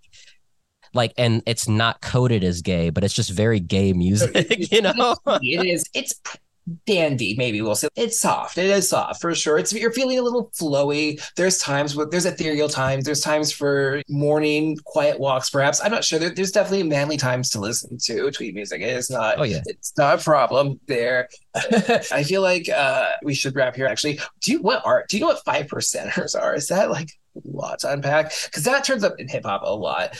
Yeah. What's a five percenter again? I, I remember that. So there there is a lot to unpack on that, and that was kind of that was a big part of my journey to like real Islam was kind of getting into that. interesting. But so yeah, so basically it was like a it was kind of an offshoot of the Nation of Islam. Um, the guy who started it was uh, Clarence 13X. He was kind of he basically had been an uh, uh, you know a member of the nation, and he just for whatever reason there is some kind of sectarian split. He had been moving up in the ranks a little bit in in the Nation of Islam. He moved over and started the Five Percenters, and so it basically like the cosmology of the Five Percenters is that in the pie of people you have like 5% of people well so you have 85% of people who are kind of like the base of the pyramid those people are just the masses uh, whatever the whatever whichever way the wind blows is kind of where they'll go. Then you have the 10% and the 10% are in the know they're plugged in but they use their knowledge to nefarious ends and then you have the 5% and those are the people who are basically like the messengers of god to lead the people to the promised land that's essentially like the basics of this. And so like they've got it's an even more bastardized like they don't even consider like Clarence 13X did not consider this to be Islam. He was at least like Sure, sure, sure. cogent enough to recognize that where Elijah Muhammad was not able to recognize that. But But so like it's like like their whole thing it's based it's called the 120 lessons. And so it's literally a book that has like 120 lessons you're supposed to memorize to be considered a five percenter. Hmm. Um, and so yeah, it's just it's a really cool thing. Got started in New York City, and it's just like like you said, you hear it, you hear these references to it throughout some of the best rap music that's ever come yeah, out. yeah. You know, you just hear all these references, and you know, like Wu Tang Clan, everybody, everybody, even people who weren't in it, like Jay Z, like he'll still reference these things and reference like sim like you know five percent percenter symbology and stuff. You know, uh, Busta Rhymes, I feel like was a five percenter. yeah. Uh, shout out, Bust, shout out Busta. and I, don't- just saw him like a few weeks ago. He still puts on an amazing show. oh my gosh, Tremendous. I was I was wondering if he may be listening. I don't know if he's a fan, but I He's out there. He's listening. Hey, I love the one that's like, do you know the record? It's like Busta Rhymes, Janet Jackson. And it's like, Oh, yeah. wow, wow. People hate when I make those noises, I but like, it. it's such a good record. Ah, uh, With like the, the suits and like the puffy shit and the shiny. so. Yeah, that- oh, see, I love it. all the visuals of that era, like the late '90s rap, it was the best era. That shit on the radio was so good. It was so it was. good. And Oh, I'll yeah. tell the people, and like this, this may be my my final like. No, yeah, word, wait, but, yeah, like, yeah. but if you want to watch because i know I, I know people like backlash backlashians i know they're in touch with the aesthetics Th- these are aesthetes at their Mhm. core Mhm. and if you have not seen the movie belly it's like a it's like a cinematic masterpiece it you know i like the story the story is cool but the way that this film is like edited and like shot and everything that's the real beauty of it because hype williams he was the one that had directed this movie and he was the one that directed all the really cool rap videos in the 90s Yeah. so like you know if anybody's looking for something new to check out like check that out if you haven't seen it already I don't think I've ever seen Belly. I remember Belly. Oh. I remember it. I, I can picture it. I'm wearing my Blockbuster t-shirt right now. I can, I can picture it on oh uh, hell yeah the shirt. I can picture it on the shelf at fucking Blockbuster, but I don't know that I fucking saw it. So I'm gonna take you up on the rec, Dap Man. This has been awesome. Like I could literally, uh, I could literally talk all night, but we need to go because I these cosmic intervals, you know, they're very stressful on the time Yeah. frame. So it becomes like things start to shake and throttle. Fans start to whir and burr around the, the, backlash enterprise. But like I like just so happy to have been able to talk to you this evening. We will definitely have to uh sync up with Camille again. I would love to do that once we get the production train in motion. I'm just gonna be like out there. I will be out there uh, bossing bossing you guys around. Uh, yeah, I, I have to apologize for all the things at the end of the episode. So like I for saying yeah the N word in front of you and saying your grandmother sucks. And there's I feel like probably a lot of things I should apologize for. But uh, ultimately, and, and again, it was not a hard R, uh, but it was the name of the song. It, wasn't even his best song. I would. it wasn't What is Jay Z's best song? ooh ooh that's hard that's hard What's your Um, favorite? or what's your favorite? What's your favorite? Oh man, that's still hard though. I, I I'm I think I might say Oh god. It we we can we can continue like the different angles of this later, but I will just say Money Cash Hoes is always like when I'm ready to just get in it, like that's that's one. I love uh uh th- so he's got on the same album he has two songs with the word die in it. It's Ride or Die or Ready or Die Tonight or I forget what the other one's title is but there's one of them where that's like it's really hard and like I don't know the features are just crazy. Uh, I don't know. I love Brooklyn's finest. You know, whatever. I I, I love it all. Well, That's- not the new stuff. Yeah, that's evergreen take, you know. he, That's he just earned it. On you know. tour, uh, I I love his the, uh, it's the hus- I'm a hustler baby song. Oh Like, yeah, I love that record. That I love That love that. is a good record. That's the first one that comes to mind. I will always give Jay Z credit for sampling Annie. Oh, you know what? Yeah. Do you know this one? There's a rare one. He samples Oliver. It's so weird. It's like, oh, I do anything. Bring the chorus in.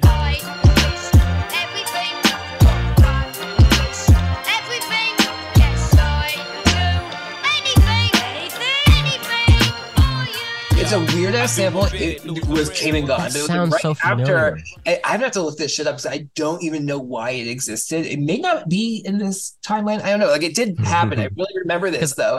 I, I have heard like the the, the original, but I Right, know yeah, I've yeah, heard yeah. it flipped. Like I've heard it flipped by somebody. I I think it was a Jay Z random ass song that Hmm. only DJ Poolhouse would remember. Possibly. Um, Dap Man, where can people find you and your podcast? So the podcast is on all the all the the different platforms. Uh Zooted ThinkPad Posse. So that is the title on all the platforms, but we also kind of brand with ZTP. I'm on Twitter, you know, if, if holler at me if you want to. I don't really have too much going on over there, but like I have fun. But so uh metadata piff, um, you know, like metadata and then like data dat, dat piff, but with the A, but yeah, and I've got music out there. So if anybody wants to listen to some if you if, if anything I've spoken about musically has piqued your interest, you may like my music. Uh, and so I I release stuff under it's whatever.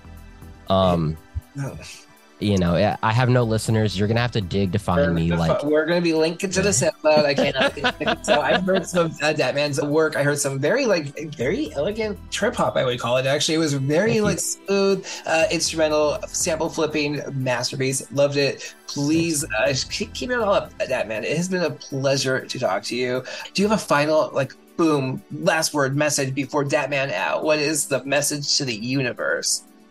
mm, ooh, it's a lot. That's that, that, that's a big honor to have that on on on Here Comes Backlash. So, but I I- I guess I can just say like, let's just keep loving each other. Like I know it sounds like I, I know it sounds lame, but like we can we can still have principles and, and love each other. You know, but also loving each other means you can't let people not love you.